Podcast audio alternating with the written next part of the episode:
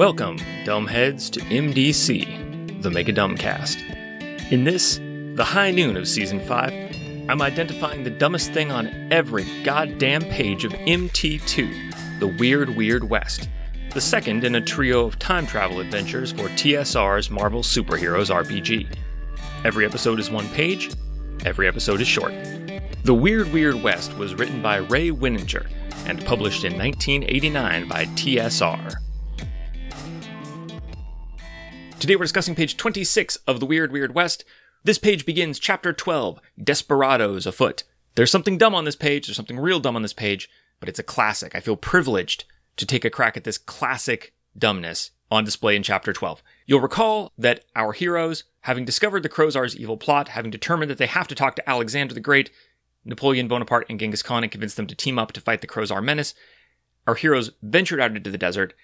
Two hours into that surprisingly laborious and boring journey, which was thoroughly detailed in chapter 11, our heroes are rescued from the rigors of resource management by the following box text.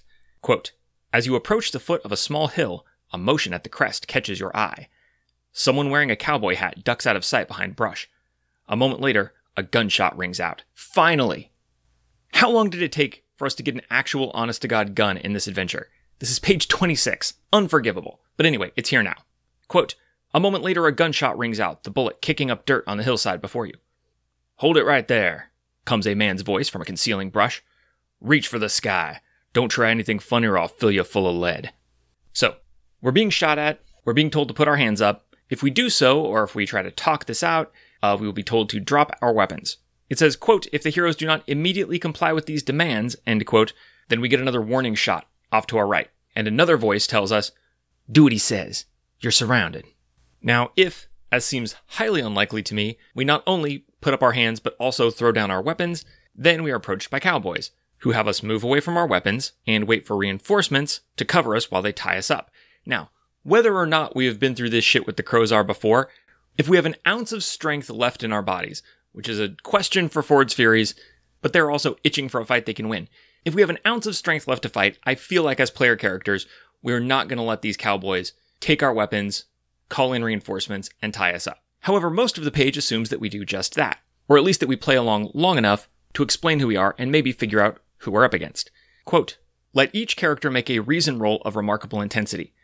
If you decide characters have a special reason to be familiar with this historical era and its heroes, perhaps from historical texts or previous time travel encounters, the difficulty of the roll may be reduced to excellent or good at your discretion. We do have the column shift mechanism for situations exactly like this, for example, characters who have the history skill, and these instructions seem to overlap with those in an awkward way. There's no reason to use the intensity rules here because, take a drink, that is not how the intensity rules work. Quote, if the roll indicates that any of the Western heroes are recognized, the player characters should realize they are good guys and potential allies in this era. Yes, the two cowboys we are initially facing are Kid Colt and the Rawhide Kid. If we put our hands up and throw down our weapons and wait, then Phantom Rider and Two Gun Kid show up as well.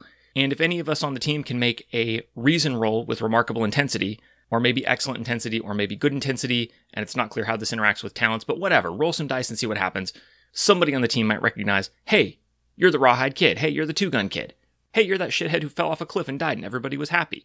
And whether or not we realize that they're heroes, we can also try to convince them that we're heroes. Although, why we would try to demonstrate our heroism to random gunslingers who are tying us up, I do not know. Quote, whether or not the Westerners are recognized, the heroes may try to talk their way out of this situation before resorting to combat. Kid Colt does most of the talking in this situation. He and his companions are suspicious of the characters, who have arrived just as the Westerners are on the lookout for yet another attack by desperados from Dodge City. Roleplay any dialogue taking place between the characters and the Western heroes. Reasonable talk and a simple demonstration of unusual superhero powers should convince Colt and friends that the heroes have nothing to do with the desperados. To convince Colt and companions of this, at least one hero must successfully make a reason roll of good intensity. Difficulty is reduced to typical if the player characters have used superhero powers in making their point. So, what's happened here is that Kid Colt and Rawhide Kid were looking out for these desperados. They saw the player characters coming, and they thought, this has got to be them. This has got to be those desperados. Let's fire shots at them and tell them to stand still and drop their weapons, and we'll go over there and tie them up. And if we simply allow ourselves to be randomly detained by violent men with guns, then we can have a reasonable conversation and everyone can realize that this was all a big misunderstanding. If, however, we attempt to fight the people shooting at us, quote, if the player characters refuse to surrender to the Westerners and do not talk with them, the Western heroes attempt to subdue the characters with force. Kid Colt and the Rawhide Kid begin this encounter four areas distant from the characters. The sounds of gunfire bring the Ghost Rider, which is another name for the Phantom Rider, and the two gun kid to the scene three minutes after the shooting begins, if they are not already there. The Westerners shoot to wound, not to kill, unless they are fired on by the player characters. If the heroes use powers with visible effects, such as beams of energy, this will also provoke the Westerners into shooting to kill. So, what we have here, and this is the dumbest thing on this page, and I'm so happy about it, is a classic Marvel Comics misunderstanding battle. It's a fight cute. It's a, it's a classic Marvel fight cute. Two groups of heroes meet each other. They assume, for the thinnest possible reason that the author can think of, that the other side must be villains for some reason, and then they fight. And then after everybody's had a chance to show off their powers and like impress each other with their combat prowess, then somebody's like, wait a minute, aren't you that guy? You know, that guy? Oh, Thor, the god of thunder. I've seen you on the news. Aren't you good? And Thor's like, Yea, verily. And now that I look upon thy visage for a minute, methinks thou art Commander Good Guy, of the highly virtuous people squad. I have seen thee on the news, thou doest good work. And everybody just kind of forgets that a minute ago, Mjolnir was flying back and forth and everybody almost died. This is exactly that. And it does not disappoint. It is it is a, a fine entry in this grand tradition because how the fuck did Rawhide Kid and Kid Colt mistake any of these super teams for desperados? Please consider. Now now every super team we've been talking about is here, right? This is a bottleneck everybody has to go through. So the Zoomers have to go through this scene. So do Ford's Furies, so do the Misfits. If you're playing the West Coast Avengers, the West Coast Avengers have to go through here. This never makes sense. Like, let's say that we have the secret Zoomers walking through the desert, okay?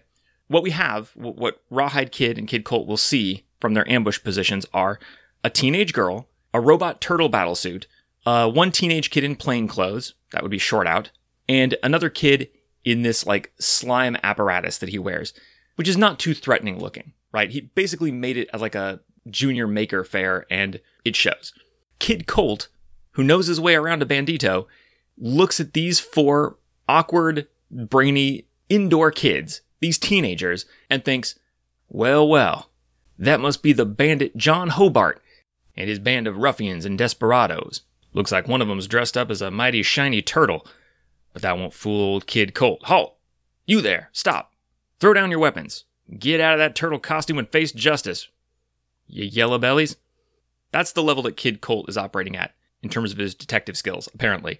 Ford's Furies, uh, not too much better. Scoop is a costumed, physically unimpressive woman. Cub Scout is a very short anthropomorphic wolf cub. Iron Blood's got a full on, colorful superhero costume with the chemical symbol for iron on the chest, in acknowledgement of his blood's high iron content. And All Ears is literally a clump of ears on a high tech unicycle. Well, well, if it isn't old John Hobart and his caped friend, and old Ears McGinty, his right hand man. And that must be his trusty hound dog, Pardner. Looks like he taught Pardner to walk and talk and hold a gun since last I met. That crafty John Hobart. Good job, Kid Colt. You cracked it again. Misfits? I mean, first of all, there are no women in John Hobart's gang, and all of the Misfits are women. But beyond that, Dr. Jaw is an Indian woman with a halting gait, visible damage to her leg, wearing a complex electronic size stimulator apparatus on her body, and she's the one who looks most like she could be a member of the Hobart gang, assuming that Superball is in her Superball form. If she's Rhonda, then I'm not gonna lie. Rhonda looks like she's hard as nails, has a bad attitude. Rhonda could easily be a member of the Hobart gang. I'm not gonna deny it. But if she's in her Super Superball form, she's fucking bright red. She's a plump, smooth, nude, bright red woman walking through the desert. And next to her is a gleaming mermaid robot. And next to her is a fucking humanoid prism in the bright desert sun. And Kid Colt pops up. Put 'em up, desperados. I don't know what your game is, disguising yourselves as clearly inhuman women made of exotic substances, but you're not going to put one over on old Kid Colt. Honestly, the West Coast Avengers look most like a potential group of bandits, and they're all wearing what are obviously superhero costumes, and one of them is a tiger and one of them is red. And they're the closest to the typical desperado image. So, by far, the dumbest thing in this page is just the immense suspension of disbelief it takes to justify this fight between the Western heroes and the super team. And as a player, I would be delighted to make it. Here is my disbelief. Hovering miles above the earth, levitated by sheer glee that I get to be a part of this. By all means, let me let me fight these cowboys. Let me fight these cowboys and then make friends with these cowboys, and then we'll all shake hands and we'll go do justice together. That is the Marvel Comics way. Fantastic. A plus page. Wouldn't change a thing. Anyway, once the obligatory fight cute is over, quote, Colt asks the heroes to assist him and his companions in neutralizing the gang of desperados, led by the local ruffian and gambler, Faro John Hobart. His nickname is Faro, which is the name of a contemporary card game. Quote, if the heroes are reluctant to do so, Kid Colt mentions they are protecting a fellow named Albert Einstein from Hobart, who refuses to believe the nearby shack holds nothing of value to his gang. If this information fails to persuade the characters to help, Einstein himself can appeal to the heroes for assistance, explaining the importance of his project. And it goes on to explain how, but I mean, who, who's not on the hook by this point? Kid Colt and the Rawhide Kid, and Two Gun Kid, and a conspicuously riderless horse, standing here uselessly because there are only three cowboy heroes in the scene and I love all of them. They're asking me to go help them protect Albert Einstein from desperados. This is what I'm here for. Like, if I didn't want this, why did I buy this fucking book? There's really only one hitch in this sequence of events, which is that we might be over enthusiastic at our fight cute and accidentally beat all the cowboys before the handshaking can commence. Join me next time for what happens then on MDC, the Mega Dumbcast. This has been MDC New episodes drop every day except for Sundays, when all the previous week's episodes drop in one big megasode on the top secret patrons only RSS feed. If you'd like to get access to that feed and support the show, go to patreon.com slash megadumbcast. Contact me however you want. I am Megadumbcast on Twitter, Gmail, Podbean, your favorite podcatcher, etc., etc. This episode's theme music, used under Creative Commons license, is Western Firefight 2 by Cullah, whose work you can find at cullah.com. That's C U L L A H.com. Thanks for listening.